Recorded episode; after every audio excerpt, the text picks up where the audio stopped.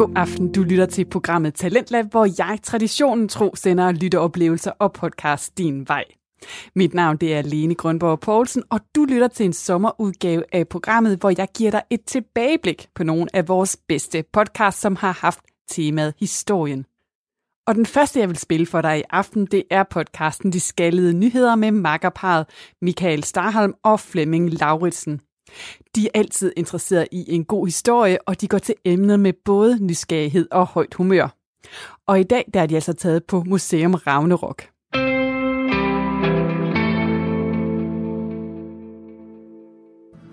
Jeg kom til verden på femte sal. Min far var tosset, min mor var normal. Ja, og med den her lille intro kan vi jo så byde velkommen her til øh, De Skaldede Nyheder. I dag fra museet Musikon slash Ragnarok i Roskilde, hvor øh, vi i dag vil fokusere en hel masse på primært gasolins historie. Der er også meget andet her, men øh, det er primært gasolin det næste stykke tid, vi vil øh, forkæle jeres ører lidt med og forskellige ting. Og Flemming vil fortælle en masse omkring øh, de ting, vi passerer her undervejs, og noget historisk, og hvad vi nu ellers passerer. Sådan. Og så på væggen herovre, der hænger alle deres covers. Øh, de lavede nogle fantastiske covers, det ved de fleste godt. Man havde et af de mest legendariske. Det er et, der ligner San Francisco med nogle øh, sporvogne, der kører op og ned. At der er meget Okay. øh, stejlt i San Francisco. Aha. Og der står sådan en dame, hvor trusserne faktisk er røget ned. Hun har stiletter på. Og så står hun i en blafrende kjole der. Et legendarisk øh, gasoline cover, kan jeg fortælle dig. Så de var meget kendt for deres covers. Ja, de, de havde nogle fede covers. Og deres tekster selvfølgelig også. Så nu går vi ind i et kæmpestort... Jeg ved ikke, om vi skal udsætte nogen for det, Michael. Jeg ved det heller ikke. Man kan tage den her hovedtelefon, ikke? Ja. Og så er det sådan noget sing-along. Så kan man simpelthen synge med Ja. på øh, den allermest kendte sang. Ja. Kvindemin. Og så tæller, Og så tæller den ned. 8, 7, 6, 5, 4, 3, 2, 1, 0. Og så går det løs. Kvindemin, jeg elsker dig. Og jeg ved, du elsker mig. Ja, men det kan man Ja, ja, også. Så kan, så man, det øh, er- så kan du synge along på den der, så, så teksten er på, på væggen, så man kan stå og scrolle Det er med. på skærmen også. Ja. Hvad er det, du hører, Michael?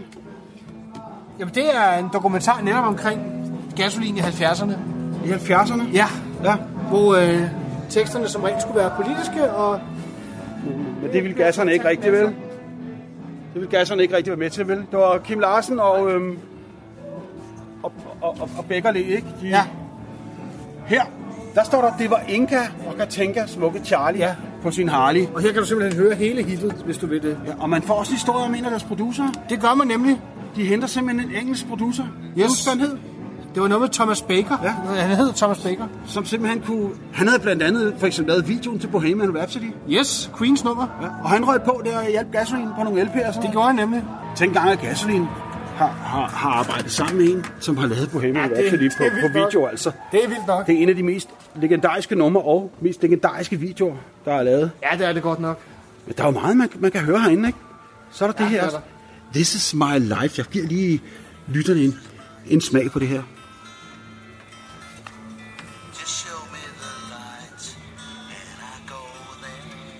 Ja, en klassiker, ikke? Ja, ja, jo, jo. Med den gode gamle Lim Carsten, ikke? Det må man da sige. Men øh, Michael, der har du en, måske en lille historie, du kan fortælle om det der med Kim Larsen. Ja, Øh, hvor øh, du var faktisk med i optoget til Det Kim var jeg Larsens nemlig. minde. Det er Hvordan var rigtigt. det at gå i... Øh, et, var der mange mennesker derude på Christianshavn og der var sindssygt mange mennesker. Øh, Det var sådan, at øh, vi gik jo med derude, så godt vi nu kunne for alle de andre mennesker, der også havde besluttet sig for selvfølgelig at skulle ind og, og hylde ham efter hans, hans død der. Så det var en stor fornøjelse og en, en oplevelse at, at der gå rundt derinde. der var saftsuseme mange mange. Vi kunne næsten ikke komme frem og tilbage. Det, var virkelig... Altså, det, det tog jo timer Ja. for, for, for, for den der demonstration. Hvad kalder Ja. man det? Demoen, kan vi godt kalde det, så det skulle passere. Mindeoptog. Knippesbro, mand. Ja, ja, det var vildt. Eller, nej, det var Langebro. Ja, ja lige præcis. Vi gik over, tilfældigvis gik vi over Langebro. Det var meget smukt. Det er rigtigt. Kan du huske, det var en smuk aften, Michael? Det var det, og vejret var ganske og der var en også. god stemning også. Det var der, Folk, virkelig. Og vi faldt i snak med nogle mennesker også, kan jeg huske, sådan Det passerede var, det var som, det, Det var det. det var meget interessant. Det var det, helt sikkert. Men det var sjældent egentlig, at, at vi blev uvenner. Sådan, det var Ville Jønsson, der sagde, det var sjældent egentlig, at vi blev uvenner. Ja. Ham har jeg godt nok set mange gange ude på øh, Christianshavn. Ville. Har du det? Ja, det har jeg altså. Når han var også solo derude nogle gange, eller? Jamen, han, jeg tror sgu, han bor derude. Jeg skal ikke Nå, være helt sikker. Men der bor en del af altså Christianshavn er et ret populært sted at bo nu, ikke? Jo. Vi går videre herhen, hvor der står, It's all the same to an American Dane. Okay. Og øhm, det er fordi, der står her, der går en highway fra Christianshavn til New York. Gasolin befinder sig ud på en rejse. Undskyld, gasolin begiver sig ud på en rejse. Tanker, op med drømme og masser af succes. Det er let at være ameridianer på Christianshavn og omegn. Men i Guds eget land bliver gasserne aldrig slået til ridder af rock and roll. Nej. Nej. Det gjorde de ikke, de slog sig. De, øh, de slog hul til udlandet, igennem til udlandet i stedet for. Ja, de prøvede gasolin. prøvede også. Nej, det, det blev jo aldrig rigtigt til det helt. Ja. Altså, den amerikanske drøm, der står noget om den her, hvis vi lige skal tage den nu, når du nævner det. Ja. Den amerikanske drøm. Beskeden fra gasolin til CBS er klar. Lav en turné til os i USA, mand. Koste hvad det vil, ellers er det slut med gasolin. Gasserne betaler selv halvdelen. Gaskaravanen og alt deres grej kommer på et fly. Det eneste, der mangler, er opbakning fra CBS. Ikke så godt, det pladselskabet, der mangler opbakning CBS, fra. ja. Ja, så mangler der saftsus for opbakning fra selve pladselskabet. Ikke godt. Ja, lad os bare gå videre. Der er saftsus mange. Der er masser. Altså, hvis man er gasolin-fan, eller skråstrej Kim Larsen-fan, ikke? Jo. så må man jo op sige, så er det her stedet, ikke? Jo, det er det. Lad os kigge, hvad der mere er gode ting at sige her. Så er der her også Se Venedig dø. Og det er jo den, altså, den kender vi jo alle sammen, det var Lone Kellermann. Det var det. Se Venedig at dø. Men det var Lone Kellermann, der, der sang den. Men Ja. det var faktisk Kim Larsen, der skrev den. Ja, og det var gasolin til sang kor. Ja, man kan høre dem i baggrunden. Ja, ja, det kan man. Det Men kan øh, der er igen her, lyt til fortælling bag Se Venedig at dø. Den var to minutter, vi hører selvfølgelig ikke det hele. Nej, nej. Og lyt med, når Gasolin synger Se Venedig at dø. Og det er jo faktisk fordi, det kan, så kan jeg godt fortælle lige nu her, mens det er, at øh, jeg mener, at øh, Kim Larsen indspiller den over telefonen, og så sidder der nogen og hører det den anden ende og tænker, den er, den er altså fed. Øhm, det blev jo stort hit til Venedig at dø. Så, så øhm, men vi ved jo godt nu, at den blev et kæmpe, kæmpe, kæmpe hit, ikke? Åh, det gjorde den.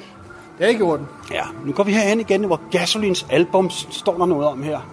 Gasolin arbejdede på højtryk og udgav ni danske og engelske albums i løbet af de ni år, de eksisterede.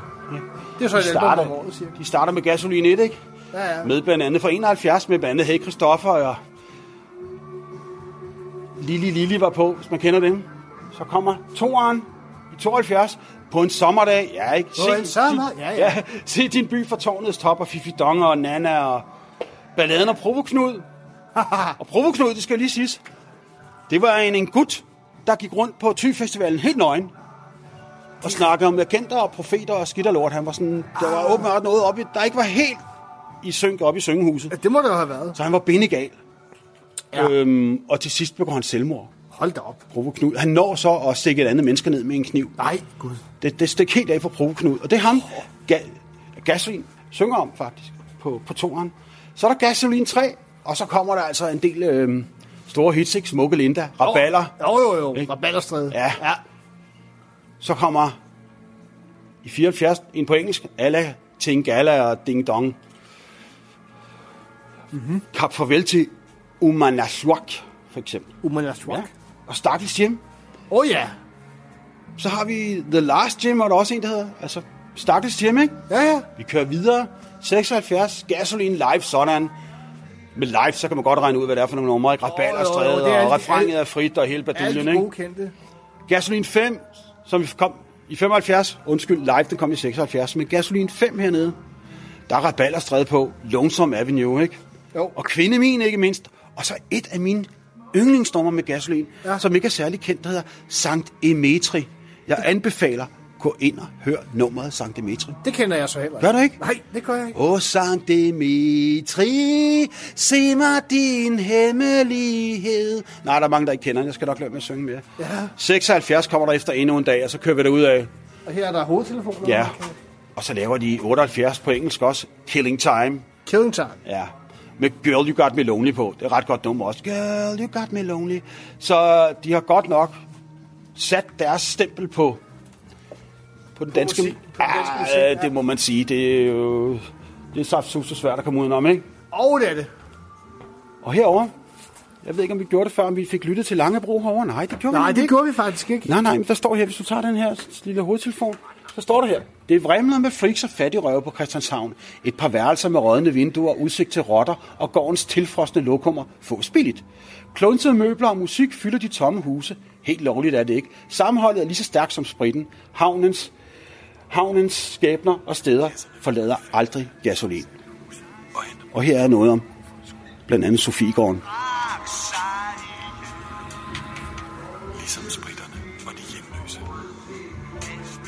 Og det, så kan man så stå og se på en skærm her, her ser vi billeder fra Christianshavn i 70'erne med Frelserkirken, Eiffelbar og alle de der legendariske steder, der er. Sofiegården ser vi nu her også, som jo blev ryddet på brutal vis, og der findes faktisk mennesker nu, der var der, som faktisk fik PTSD af den måde, myndighederne ryddede Sofiegården på dengang. Fy skamme, skamme. Og her ser vi Mogens Mogensen, som øh, var en, en, en gut, som godt kunne lide at få lidt indbords, men som var vanvittigt god til at finde på tekster. Og Okay. han, han hjalp gasolin rigtig meget, Mogens Mogensen. Okay. Ja. Det, så han var, han var med på en del af deres album til form til Jamen, han tekster, skrev eller tekster, ja. hvad? Ja. Jeg tror blandt andet, det er ham, der har skrevet noget med den der lange bro. Jeg er ikke helt sikker. Nej. Men øh, nu forlader vi Safthus med gasolin, og så går vi op ad den trappe her. Ja. Det er et meget øh, hyggeligt museum, ikke Michael? Jo, det må man da sige. Ragnarok. Og vi har jo vi har været her et par gange før. Ja, det faktisk. Men det gør det ikke mindre Nej, hyggeligt. det kan godt anbefales at Det kan det virkelig. Det er, Og selvom vi har været her en del gange, så er det jo heller ikke alt, vi har oplevet, og oplevet herude.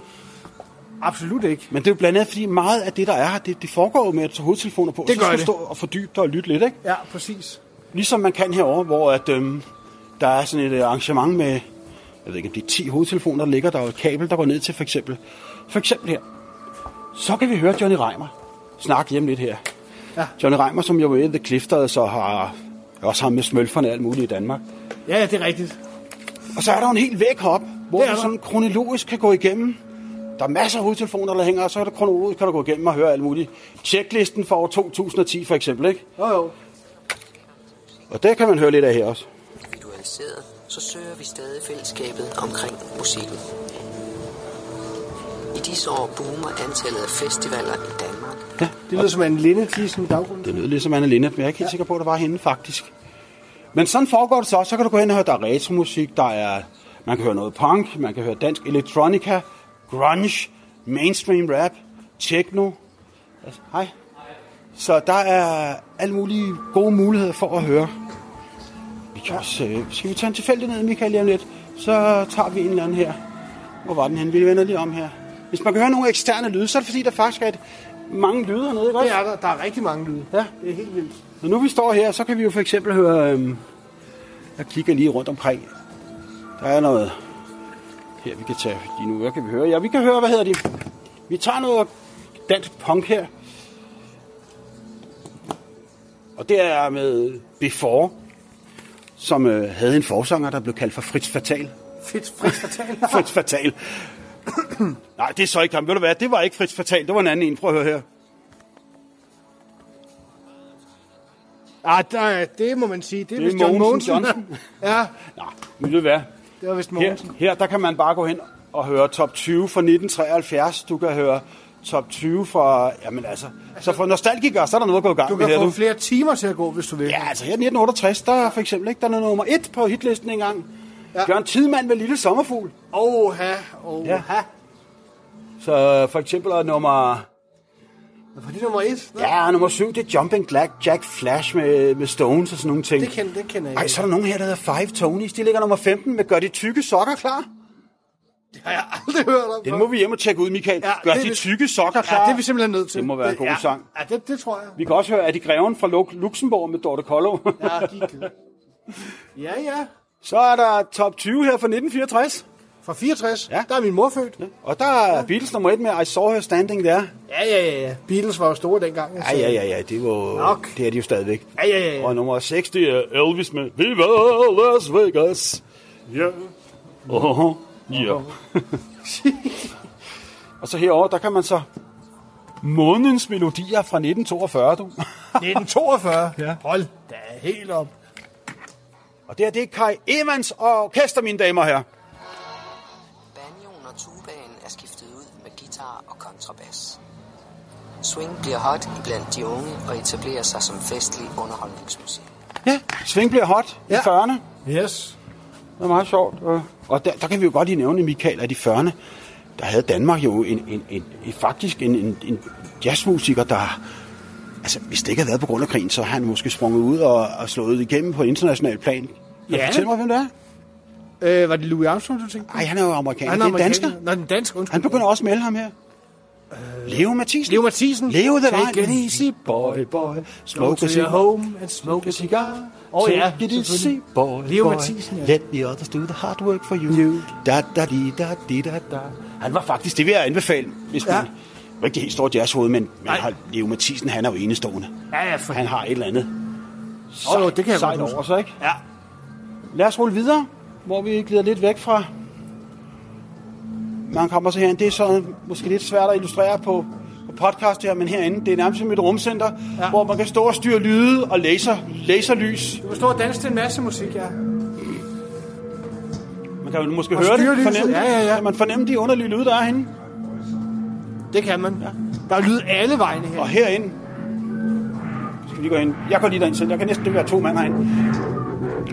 Og her, der er jeg faktisk gået ind i sådan et lille spejlrum, hvor jeg kan se mit hoved fra alle mulige ledere og kanter herinde i det der lille spejlkabinet med de her sjove lyde. Og, og det skulle efter sine være ligesom at ha- have en psykedelisk oplevelse, hvor jeg hen og kigge rundt.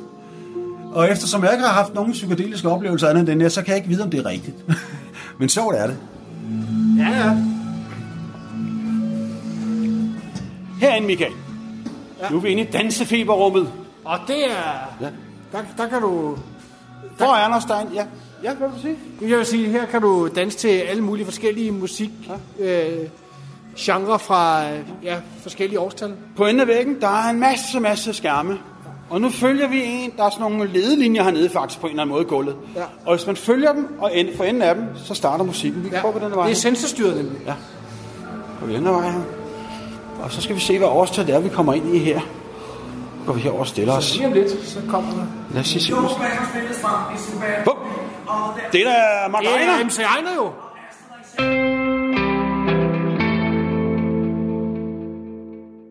Det var podcasten De Skaldede Nyheder, som den her gang var på besøg på museet Ravnerok.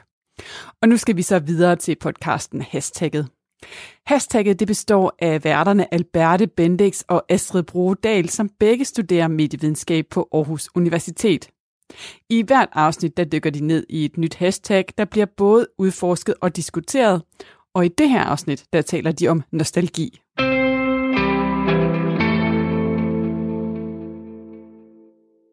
Så ligesom sidste gang, så skal vi i dag rejse lidt tilbage i tiden. Og man kan sige, at vi faktisk er på øh, lidt af et øh, trip down memory lane igen.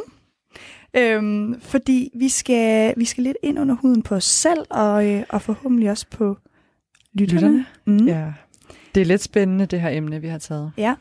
Men Albert, jeg vil starte med at høre dig ad, om du har en sommersang, som du altid får sådan sindssygt optur over at høre, fordi den på en eller anden måde minder dig om en sommer i, i din barndom, eller i de år, der ligger... Ja, en, enden øhm, her. jeg, har, øh, jeg har mange, det, eller det har de fleste nok, men, men nu hvor du lige spørger ind til det her med musik og minder, og noget, der minder mig om noget, så har jeg en lidt øh, særlig øh, måde at huske tilbage på, fordi at vi holder i min familie jo ferie det samme sted hvert år, som jeg har fortalt dig mm. før. Sverige. Ja. Hvor vi tager til Sverige.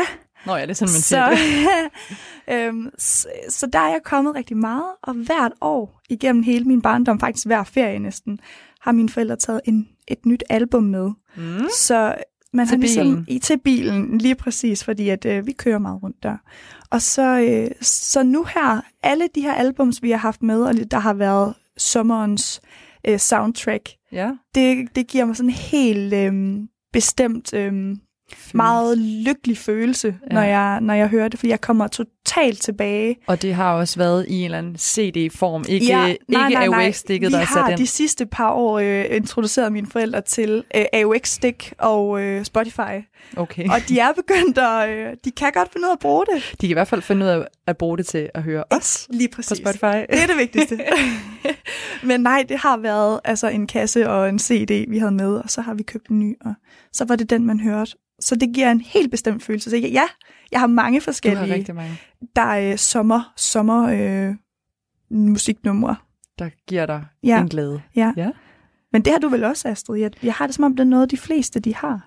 Det har jeg, og det har du helt sikkert ret i. Øhm, der var en periode i, i 8. og 9. klasse, tror jeg, cirka Ja. det var. Altså godt nok var jeg, som jeg snakker om i sidste uge, eller de, for to uger siden sidste gang, så øh, er der de her ting, som jeg alligevel ikke kan komme udenom, fordi at selvom jeg var en sportspige, Ja, så skulle jeg jo alligevel gøre noget teenageagtigt. ja, ja. Og øh, ved os, der øh, havde vi simpelthen en strand og noget vand. Så Mhm. det var da helt oplagt, at når man ikke kunne komme ind på nogle diskoteker, og det ikke var alle, der fik lov til at holde en privat fest for hele byen, ja. så, øh, så var der de her strandfester. Det Og, lyder øh, vildt fedt. Det var nemlig helt Det vildt har jeg fedt. aldrig... Jo, jeg har været til Skive Beach Party. Jeg vil også sige, det var ikke noget sådan et større arrangement, der krævede vagter og Nej. Det var simpelthen bare folk, der dukkede op. Mm. Der blev lavet en Facebook-begivenhed. Folk behøvede ikke at trykke tilmeld eller Nej. noget. Det var bare sådan, der er Der strandfest se- på fredag. Ja. Ja, der var god stemning. Der var unge mennesker. Man var smart i tøjet. Der var høj musik. Og så kunne man tage sit eget alkohol med. Øhm, Det var fedt. det var fedt. Sådan lidt posefest. Ja. ja. Øhm, men men øhm, den her strandfest, at jeg, jeg drak egentlig ikke rigtigt til, men jeg var jo selvfølgelig til det på grund af det sociale. Ja. Og der er bare én sang, når jeg hører den, så giver det mig en mega lykkefølelse, og jeg kan blive Ja. ja. glad i låget. Og det er, jeg tænker alle kender den i hvert fald, alle Ja. danskere, det er den der tomgang med fra Shaka Loveless. Ah, alt Føles som tomgang. Ja. Ja. og den starter bare ud. Det er ikke noget med, der er et forspil. Når den starter Nej, lige Den præcis starter ud bare... Ja, på hårdt, ikke? på... Jo. Lige på hårdt. Så øh, der bliver jeg glad i låget, når Ja. jeg hører den. Ej, men... Ja, jeg har også den der, Astrid... Øhm, nu hvor vi snakker sådan... Øh, Posefest. Nu nævner du posefest, fordi hold da op, det er noget, man gør i provinsen. Jeg ved ikke om... Og jeg er også fra provinsen Det er, ja. på Sjælland. Men, øh, men der var simpelthen også den der, øhm, den der sang, øh, When Love Takes Over. Ja, When Love Takes Over. Den at du tør begive dig ud i den, fordi jeg kan ikke synge den på det niveau. Yeah. Ja. Jamen, det er rigtigt. Og det, der stod man bare og kastede hænderne op i vejret. Amen, og så stod man inde i sådan et tilrådet lokale, der normalt blev brugt til sådan et eller andet gymnast... Ja, tilrådet, ja, eller du ved... De der, Røg? Det der, nej, nej, nej. Nå, Røg, du ved. Der var på til sådan nogle De der røg med- diskotek, eller diskotekfester. Ja, ja. ja. øh, og lys og sådan noget.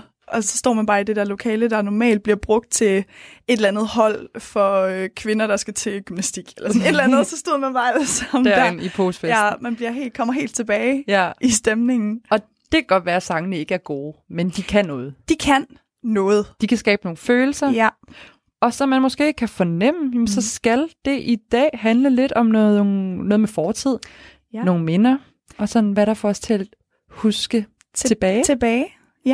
Det skal simpelthen handle om øh, hashtag nostalgi. Ja. Ja. Så det, der skal ske i det program her, som vi har glædet os til, som er lidt følsomt, men også skal tilbage i en tid, Ja.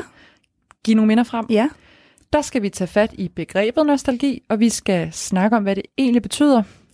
Vi skal tale om, hvad nostalgi det er for os to hver især.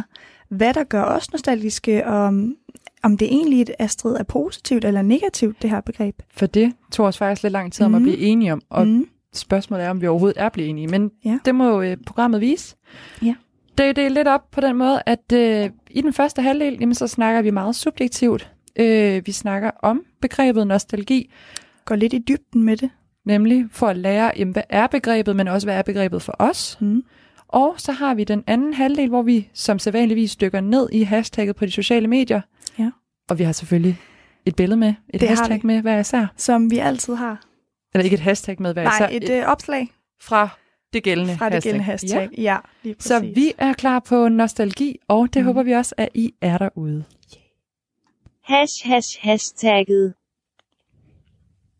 Ja, men Astrid, jeg kunne egentlig godt lige tænke mig, at vi, at vi snakker lidt om, hvad, hvad nostalgi er for os til at starte med.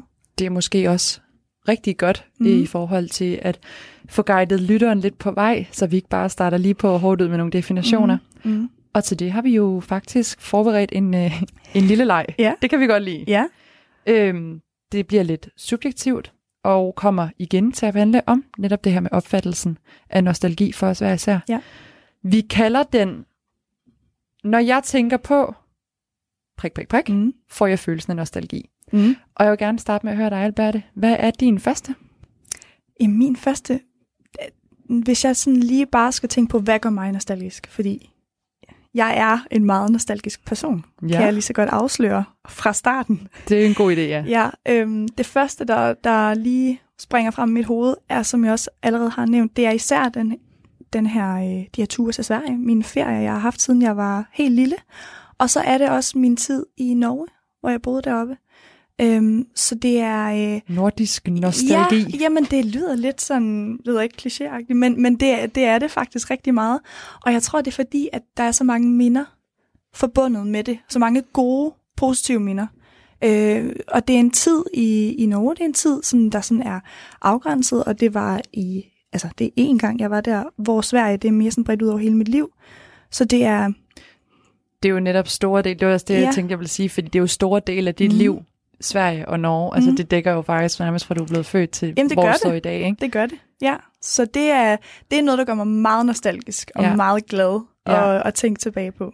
Okay. Mm. Men hvad med, hvad med dig, Astrid? Har Jamen- du noget, der lige sådan... Hvis jeg siger, hvad gør dig nostalgisk? Ja. Hvad dukker op så? Jeg vil faktisk sige, at jeg kom ret hurtigt på de her, øh, den her, de her overskrifter, fordi når jeg tænker nostalgi, ikke? Mhm. Mm. når jeg tænker på en bestemt sang fra år tilbage, så får jeg følelsen af nostalgi. Ja. Og lige med eksemplet som, som tomgang fra Shaka Loveless, jamen så får jeg sådan nogle minder, der kommer frem, og jeg får smil på læberne. Det er gode tider, hvor der skete rigtig meget i mit liv. Men så er det altså også der, min grænse går. Ja? Ja, øh, og nu skal det ikke lyde, som om jeg er helt vildt pessimistisk eller noget, Nej. men nu siger du, du er en nostalgipige. Det får jeg i hvert fald at vide. Det får du at vide, og det vil jeg også sige, det er også lidt det, vi skal have frem i dag, fordi Ja. jeg har rigtig svært ved at skelne mellem hyggen ved at mindes ting, Ja. og så det her meget nostalgiske, som jeg ved, du gør med rigtig mange ting. Du sådan romantiserer det på en eller anden Ja. måde. Øh, og jeg synes faktisk, det kunne være rigtig sjovt, Albert, hvis du lige sådan gav den her, eller for, genfortæller den her historie, du fortalte mig i går med din skihjelm. Ja, okay.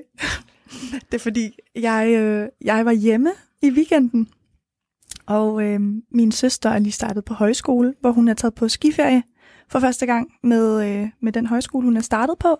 Så øh, hun har ikke alt muligt udstyr, så hun skulle lige kigge på mine ting, om der er noget, hun skulle låne med. Og så lå min skihjelm altså fremme op ovenpå, og så så jeg den, og jeg havde ikke lige set den siden. Jeg har pakket den væk, siden jeg kom hjem, for det er jo to og et halvt år siden nu. Og den, den tog jeg altså lige på, Astrid. Jeg tog den lige på og Foran spejlet, ved jeg. den, så den sad perfekt, og kiggede. Jeg vil lige gerne lige have en indskydelse her, for jeg kan se på dig jo. Og du står altså allerede og rocker fra side til side, som om du er ude at stå på ski. Albert, hvad gik der igennem hovedet på dig, da du tog den Jamen, hjelm på? det var bare som, at jeg tog hjelmen på, og så stod jeg og kiggede på mig selv i spejlet. Og så, øhm, så kunne jeg bare se de der pister for mig helt tydeligt. Du lukker øjnene lige nu. Ja. øhm, og jeg kom bare til, jeg blev så glad, og jeg blev så lykkelig, og tænkte, ej, lige præcis den her hjelm, den har jeg haft på Når du har været alle de gange, jeg stod. Der på ski, ja. Og jeg stod med den person og den person, og det var den og den dag, og jamen, jeg, du ved, jeg blev så nostalgisk af at tage den Og så hjelm på. forbundet til de oplevelser. Helt vildt. Jeg havde sådan næsten lyst til at gå ned til mine forældre med den på og sige sådan, ej mor, jeg har, se, jeg har taget hjelme på for første gang siden. Ja. Ej, ej. Ja, jeg blev virkelig sådan sentimental. Det, det kunne jeg nemlig godt fornemme på dig også, da du fortalte mig historien her Ja. i går. Og, øh, og det er netop det, jeg mener.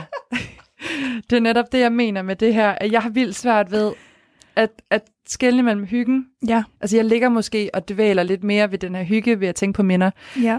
end det her meget, meget romantiserede øh, Ja. billede, som du får, når, Ja. du, når du har den her nostalgiske følelse. Så det var sådan min første overskrift. Ja. Hvad er din nummer to? Jamen, min nummer to, det er, at øh, lige for at, at få vores programmer til at hænge lidt sammen her, så synes jeg faktisk, at øh, gym, altså gymnasielivet, er noget, jeg faktisk kan blive rigtig nostalgisk over og tænke tilbage på. Øhm, det er ikke en tid, jeg gerne vil tilbage til. Øhm, Og opleve fuldt ud nej, de tre jeg år. har ikke lyst til at gå i gymnasiet tre år, øh, tre år igen. Det skal jeg Pænt ærligt indrømme. Ja, pænt nej, tak. Men det er jo en helt vildt god tid, som, som jeg tænker tilbage på, som sådan en samlet. Nu, nu øh, delte vi den jo lidt op i sidste uge, men når jeg tænker tilbage på gymlivet, så er det sådan lidt samlet. Og det var jo en mega god tid, man havde med sine gode venner, og man havde det også sjovt. Og ja, der var lidt stress nogle gange med, med fagene og så videre, men det var jo en mega god tid. Men igen, når jeg snakker om det, så siger jeg også altid, men godt, jeg er, godt det er overstået, Ja. godt jeg kom igennem det. Men der er der så nogle af de her oplevelser, øh, hvor du netop får den her nostalgiske følelse. Øh, Ja, jeg fik Med det. gymnasiet? Ja, altså jeg, jeg fik det, da jeg øhm, skulle tilbage på gymnasiet for første gang, da min øh, Okay. søster blev student. Nå ja. Øhm, det er halvandet år siden, og der var jeg tilbage for første gang, og det var helt vildt mærkeligt at Ja. træde ind der igen og gå Det var der det samme gymnasie Ja, ja, også, ja. samme gymnasium, ja. Og, øh, og, og du ved, jeg tænkte, om, da jeg kom ud og fik hue på, der stod jeg, det var derhen, og nu kom Ja. min søster Nora, hun kom ud herover og fik den på, og jamen, det var bare sådan, jeg fik sådan tilbageblik, sådan, hold kæft, hvor har jeg gået igennem den her hal her mange gange, og skulle hen til Samf, eller Ja. Mat, eller et eller andet pis, ikke Så også? der rammer nostalgien, der men, bare... men alligevel så blev det sådan, det var jo en god tid, så nostalgien ramte mig ja. mega meget Ja. af at komme tilbage i, i de bygninger der. Ja. Ja. Den oplevelse, tror jeg, jeg har til gode, for min bror han bliver student på øh, til sommer. Og du har heller ikke været der siden. Problemet er nemlig bare, at han er handelsskolefyr, og jeg Ah. er almen gymnasium. Jeg skal ikke Det er tilbage. ikke det samme sted. Jeg skal ikke tilbage til stedet, men øh, Nej. jeg skal opleve en for ugen på. Ja, det er og jo også det kan godt være, at det sætter gang i noget nostalgi på en eller anden måde. helt klart. Fordi, som vi har snakket om det her med studentertiden, det Ja. er, det kan jeg blive nostalgisk over. Helt vildt. Jeg har lyst til at gennemgå den her studenteruge, eller ugerne, om man vil, Ja. om igen. Jamen, det var Men jeg vil ikke gøre sjovt. det i tre år. Nej, præcis. Man vil gerne tilbage til den ene uge, der var så nice, Ja. hvor man havde det mega fedt, hvor man fejrede, at man havde klaret det. Som jeg faktisk var kommet igennem de Ja, tre år, det som man vi står og nemlig kigger gerne. tilbage på nu. Ja. Ja. Min anden, øh, min overskrift kalder jeg, når jeg ser fotoalbums, så får Mm. jeg følelsen af nostalgi. Ja. Og det betyder altså, og som jeg ved for mange andre, at jeg elsker at se billeder af datiden. Og det er både i en fysisk billedbog, men jeg kan faktisk også rigtig godt lide at kigge på albums på computeren. Ja. Det bedste og det sjoveste, og der hvor jeg sådan får allermest kilder i kroppen, Ja. det er jo, når jeg ser andres billeder fra den tid, som jeg har været en del af. Det er for eksempel, hvis jeg ser andres billeder fra min konfirmation, Ja. eller hvis jeg ser andres billeder fra, når jeg har været ude, øh, eller sabbatårsrejsen, ikke? Ja. Eller når jeg ser forældres, eller bedsteforældres billeder fra da jeg var lille. Altså, Altså- noget, hvor jeg har været en del af det, men ikke Selv har taget billederne, eller? præcis. Ja. Fordi det giver lige pludselig et helt andet perspektiv, Ja. end det kamera, du selv har taget billederne igennem, Ja. og som du en gang imellem sådan lidt jævnligt kigger på meget tilfældigt. Så det med at se det fra et helt nyt perspektiv, ja. det kan jeg godt blive nostalgisk over.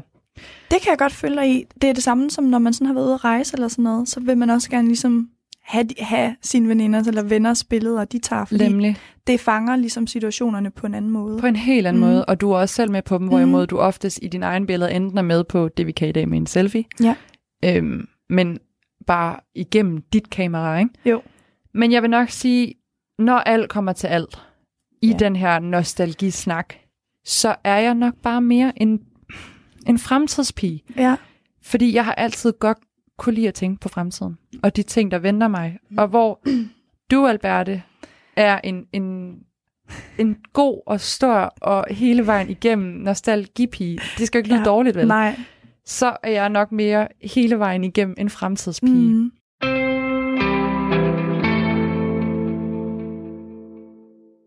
Og det var podcasten Hashtagget.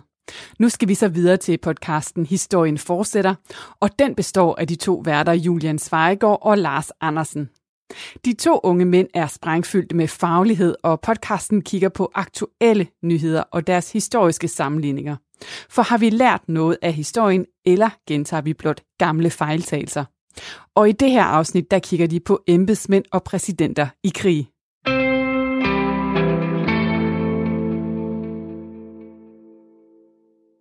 Vi har skiftet år, og vi har skiftet årti. 20'erne er i gang igen. Og hvis der var nogen derude, der troede, at det nye årti ville starte sådan lidt honeymoon-agtigt, så kunne de godt tro om igen. Mellemøsten skælver, den amerikanske forfatning skælver, og herhjemme er magten måske i det næsten skjulte i gang med at skifte hænder. Så der er nok at tage fat på. Historien fortsætter er tilbage. Lars, har du været bange for 3. verdenskrig, mens du har været på ferie? Altså, nu er jeg jo en af de øh, type mennesker, som altid er bange for 3. verdenskrig. Øh, jeg synes faktisk, at atomkrig er en enormt undervurderet trussel øh, i forhold til øh, klimaforandringer, eller, øh, eller nogle af de andre ting, der skulle tro os. Mm. Ikke at klimaforandringerne ikke er vigtige. Men? Men jeg har faktisk ikke været så bekymret den her, den her juleferie. Øh, jeg har været bekymret for en Iran-USA-krig, men jeg synes ikke helt, det vil... Jeg tror ikke, den vil eskalere op til at blive en verdenskrig. Nej, okay. Fordi der tror jeg ikke... Øh, folk er ikke parat til at dø for Mellemøsten på den måde, tror jeg, Nej. i Rusland og Kina. Helt sikkert, men, men det er jo... Øh, det er, det er så noget af det, som vi skal snakke om i dag, det er, hvad der er sket, siden der er nogle mennesker, der er begyndt at blive bange for 3. verdenskrig.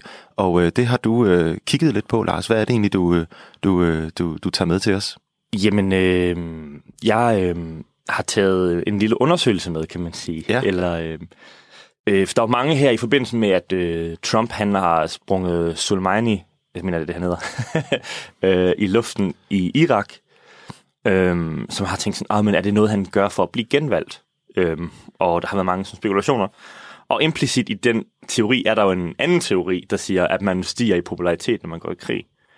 Øhm, og det har jeg undersøgt sådan både lidt selvstændigt ved at se på nogle forskellige øh, meningsmålingskurver igennem de forskellige præsidenter i USA, øh, men også læst nogle analyser af, hvor, altså, er det rent faktisk tilfældet, at det er godt for en at gå i krig i forhold til popularitet.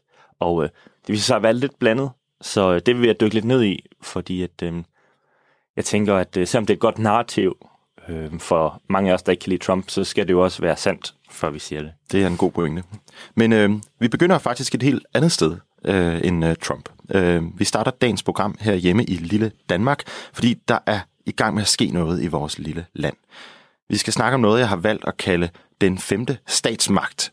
Og hvad det er, det må I vente til efter jinglen for at finde ud af.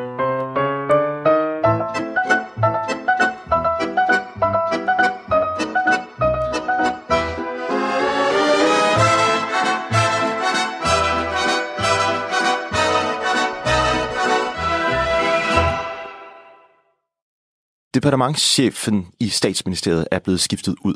Øh, Christian Kettel øh, Thomsen, øh, som der har været departementchef i statsministeriet i øh, et årti, øh, er blevet øh, fyret, eller øh, i hvert fald øh, videre ekspederet. Han skal være vicedirektør i en europæisk investeringsbank.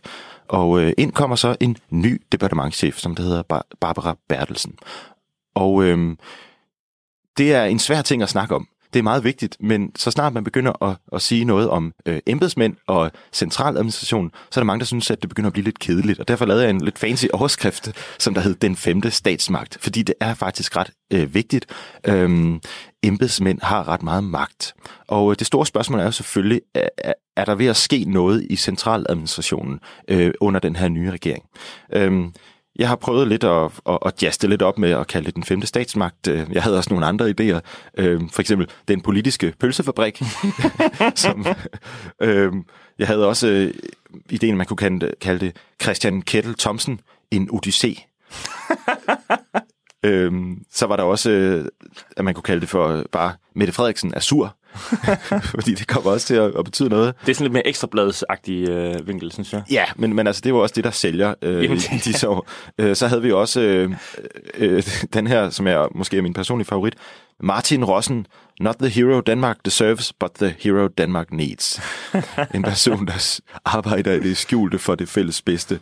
Øh, til sidst så øh, øh, var der også øh, titlen, der hedder øh, En kæmpe stor ballon med hånden oppe i røven på statsministeren. Hvilket selvfølgelig er en henvisning til øh, Radio 24-7's øh, øh, kæmpe store ballon, øh, der forestiller Martin Rossen. Øh, Martin Rossen er jo ikke øh, nogen departementchef, men som vi skal se, så øh, er han vigtig i den her fortælling om, hvad det er, der er ved at ske i, øh, i, øh, i øh, øh, centraladministrationen, altså i embedsmandsværket. Der er ingen ministre eller politikere, som der kan magte at sætte sig ind i det hele, og derfor så har vi et embedsapparat. Butikken skal ligesom køre. Der er nogen, der sådan skulle, skal, skal kunne få det til at, at fungere, og, og som der kan, der kan styre videre, hvis der kommer en helt grøn øh, minister ind. Øhm, kan du huske Annette Wilhelmsen? Yes. Hun var SF-formand øh, efter Ville Søvndal, og hun var sådan et godt eksempel på, et, øh, på en politiker, hvor det måske er en meget god idé, at der er nogle embedsmænd, som der ved, hvad der skal ske. Fordi hun blev øh, erhvervs- og øh, øh, vækstminister, tror jeg det var, øh, som, som helt åbenbart hverken var SF's øh, øh, kerneområde, og heller ikke hendes personlige kerneområde. Øhm, og, og så kan staten jo ikke bare sådan ligesom gå i stå på det område. Derfor er der nogle embedsmænd, og der er en departementschef i hvert ministerie, som der, øh, som der kan få, få tingene til ligesom at, at ske. Øhm, så øh, hvad kan man sige, øh, embedsmændenes magt, den ligger i, at de øh, forvalter. De, øh, de, de, de kender staten, de, de kender øh, politikområderne, og, og deres opgave er så at få øh, de ting til at ske, som den til hver en tid siddende politiker gerne vil have til at ske. Ja, og øh, altså det, det er sådan en, de, en, en debat, jeg har fulgt sådan lidt med, men ikke er specielt vidne om. Øh, det er den der også, netop den der med, hvor meget bestemmer embedsmændene egentlig i forhold til politikerne. Mm. Så det er jo rigtigt, som du siger, at det er jo ligesom, ideen er jo, at, at politikerne de sidder og føler, hvad der er det, eller tænker, hvad er det rigtige for samfundet, og så spørger de, jeg tænker, det er lidt, lidt simpelt sat op, og så siger de til dem, hvordan får vi det igennem? Lige præcis. Øhm, det, jo- det, ja, det, kan, det kan for eksempel være, at, at, at man har en, en, en minister, der så går ind og siger til sit øh, embedsapparat, prøv nu at høre, øh, jeg vil gerne have, at det bliver billigere at køre i bus. Kan I ikke lige finde på, hvordan det sker? Mm-hmm. Og så får de grå hår i hovederne, fordi at de jo selvfølgelig skal, skal gøre noget, som der kan betale sig, og som der ikke bliver hundedyrt for staten, og som Finansministeriets embedsmænd også kan være enige om, og sådan noget. Øhm, men, men det er ligesom de, de, de store linjer. Og så er, der for, så er det forskelligt, og hvilke minister, der lige sidder, og hvor meget de er inde i detaljerne. Og det er i høj grad her, vi skal se, hvor meget magt embedsmændene egentlig har. Hvis det er en helt grøn øh, øh, minister, som der aldrig har været minister før, øh, som der måske er lidt ny i politik, jamen så har embedsmændene ret meget magt, øh, fordi at, at de jo også sidder med meget information. De kan komme ind til den nye minister og sige, hey, det her er vigtigt på vores område, det skal løses. Og så kan de være sådan lidt, nå, jamen okay, jamen, det har de nok ret i, fordi jeg ved faktisk ikke særlig meget om det.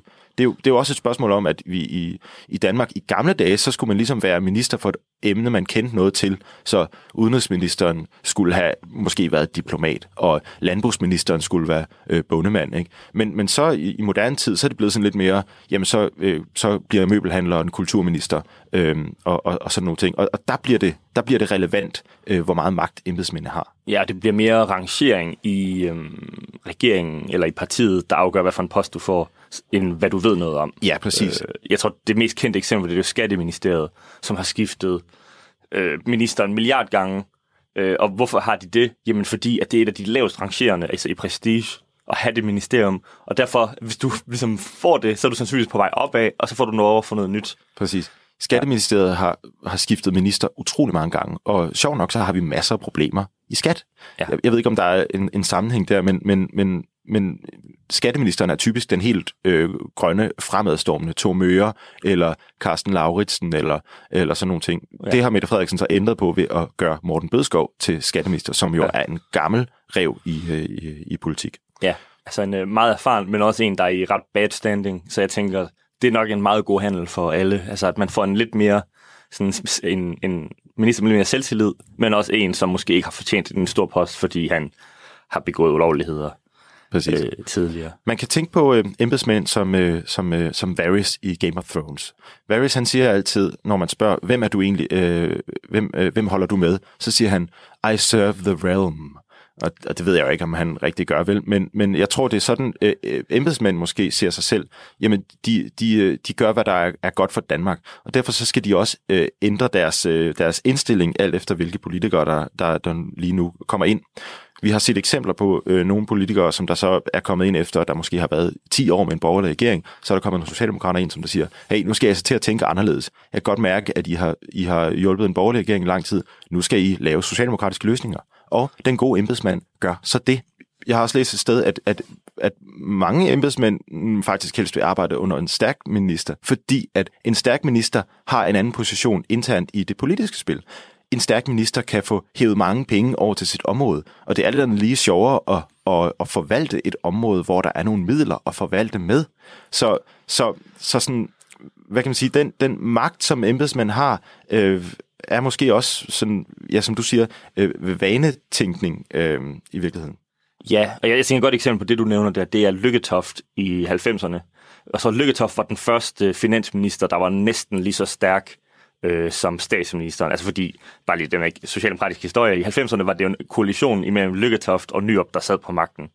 Øhm, og Lykketoft var enormt stærk, og det gjorde ligesom ham og Anders, nu kan jeg ikke huske, hvad han hedder, øh, men, og hans departementchef, de hævde enormt meget magt til Finansministeriet.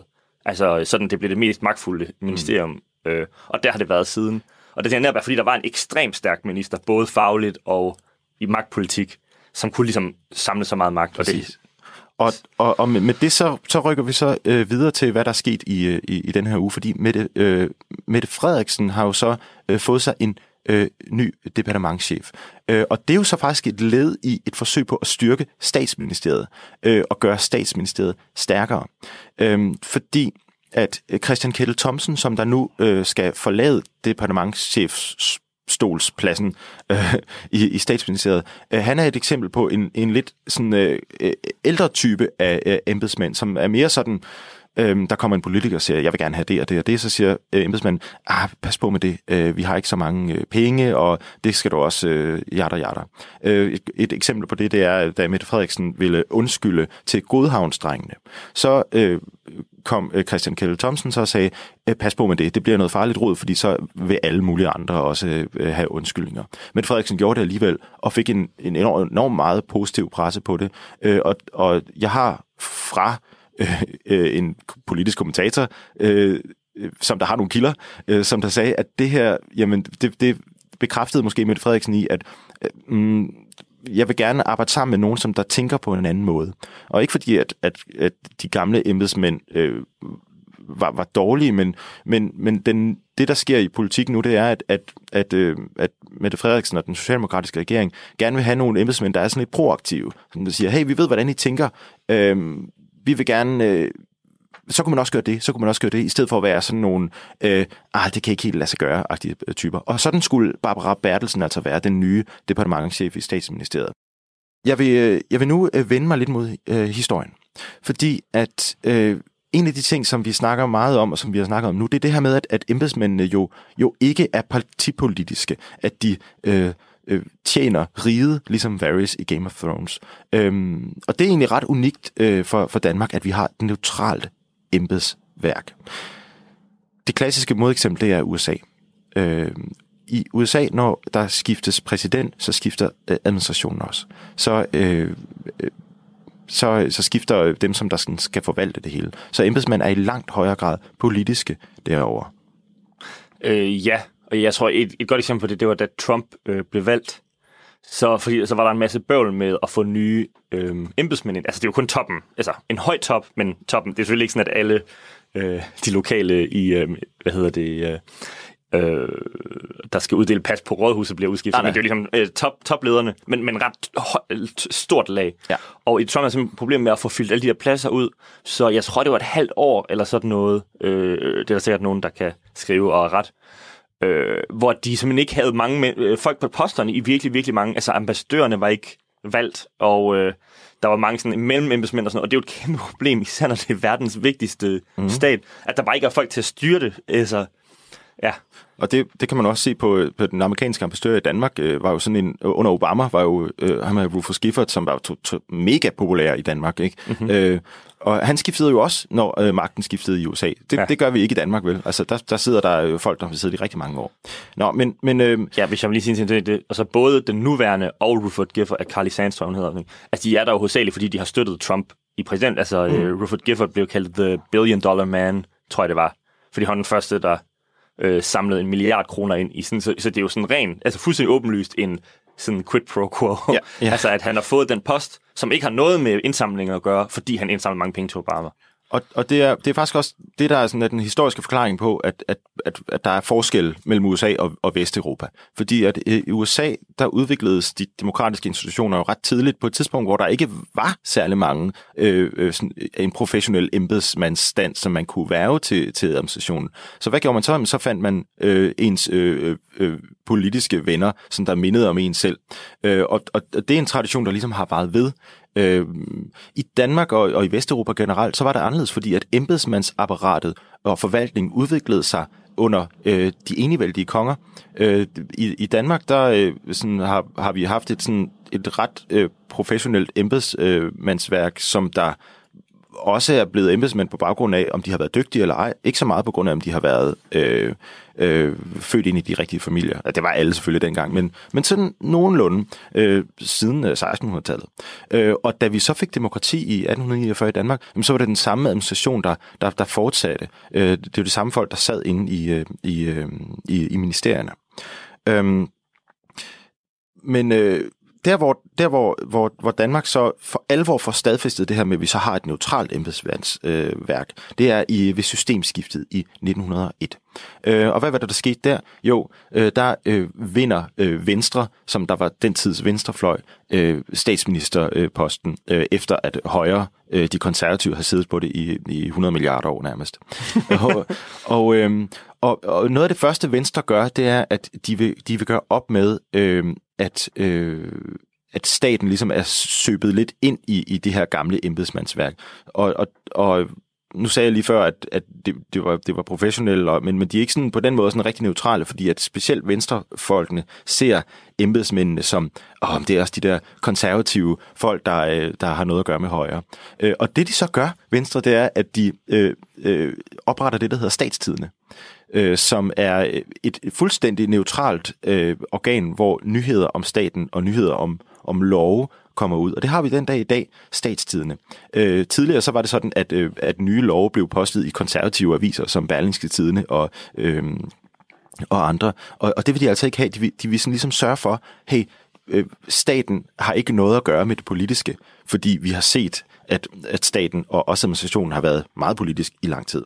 Øh, så, så, så, det er en af forklaringerne, man har. Der kommer ligesom sådan en, en aftale, en stiltigende aftale mellem de nye øh, Øh, i, i, i ministerierne, altså venstrefolkene, som der jo for mange vedkommende var, var bønder ude fra landet, ikke? Øh, og så de her gamle konservative embedsmænd, de skal kunne arbejde sammen. Og det er den historiske forklaring på, at vi har sådan et neutralt embedsværk i Danmark. Det er meget sjovt, for jeg synes også, det går ind i en tradition i Danmark. Ikke? Lidt ligesom, øh, det har vi snakket i nogle af de andre afsnit med kanslergade for livet og sådan noget at man kunne også sagtens have forestillet, at det modsatte ville ske der, ikke? Altså, så siger Venstre, nu skal de, så skal de simpelthen bare alle sammen ud. Altså, ikke nødvendigvis at hugge hovedet af, men øh, altså, så skal vi ligesom bare have nogle rigtig, rigtig venstre radikale øh, embedsmænd. Ja. Men, og det synes jeg er meget interessant, at de gør det modsatte. Øhm, Ja. At det kan jo også sige noget om magtforholdene på det tidspunkt, at de måske ikke troede, de kunne vinde den kamp. Ja, Øh, og det, det siger også noget om den sådan generelle ikke-revolutionære politiske ånd, vi har i Danmark. Altså sådan, øh, i Frankrig, så havde det nok været anderledes, ikke? Så, så, så havde man nok måske hugget hovedet af nogen. Nej, det havde man ikke, men, men altså sådan, det der med, altså de, det er jo sådan lidt de der sådan jyske øh, øh, bønder, som der, selvom de er liberale i Venstre, så er de også lidt konservative, ikke? Jamen, ah, men skal vi nu ikke lige... Øh, jamen, og, og, og det er den tilgang til det, som der har øh, friholdt os i Danmark fra, fra sådan, øh, sådan meget sådan skarpe revolutioner, som vi har set andre steder. Nå, men, men øh, uanset hvad, så det her med at have et neutralt embedsværk, øh, det fortsætter øh, i, i rigtig lang tid. Men så i 90'erne, så begynder der at ske noget under indtryk af, at øh, politik går hurtigere, og at medierne udvikler sig på den anden måde, så øh, ser øh, Poul Nyrup det som en nødvendighed at have en eller anden form for øh, øh, særlige rådgiver, som der har, øh, som der ved noget om om, om politik øh, i medierne, øh, som der ved noget om journalistik og ved noget om hvordan man sådan ligesom skal øh, skal øh, skal skal formulere sine sine budskaber skarpt. Og han får sådan lidt en uformel spindoktor. Øh, og det er så det som som Anders Fogh øh, professionaliserer med at oprette det, som man kalder for særlige rådgiver. Særlige rådgiver, det er også det, som man populært set kalder for spindoktor. Og en spindoktor er altså ikke en rigtig embedsmand. En spindoktor er det første eksempel, vi får på, at man ansætter nogen sådan helt officielt, som der ikke er øh, neutrale, men som er partipolitiske. Man ansætter spindoktorer øh, efter, at de er enige i den ministers øh, politiske holdninger. Øh, hver minister under Anders Fogh får så sådan en særlig rådgiver, får så sådan en spindoktor. Øh, og så begynder det ellers, det, hvad kan man sige, hvis man ser, hvis man ser magten i Danmark som en kamp mellem øh, politikerne og embedsmændene, jamen så begynder politikerne at æde sig en lille smule ind på det her øh, med, med Anders Fogh. Og, øh, og og spindoktor er blevet meget berømt. Jeg vil gerne være spindoktor engang. Øh, fordi at, at, at de jo sidder lidt sådan som, som, øh, som en, en skygge ved siden, af, ved siden af ministeren, men, men de har altså også en ret vigtig funktion i forhold til øh, at, øh, at, at, at være en person i, øh, i, i ministerierne, som der er ansat øh, til at hjælpe politikeren, også over for ministeriets embedsmænd.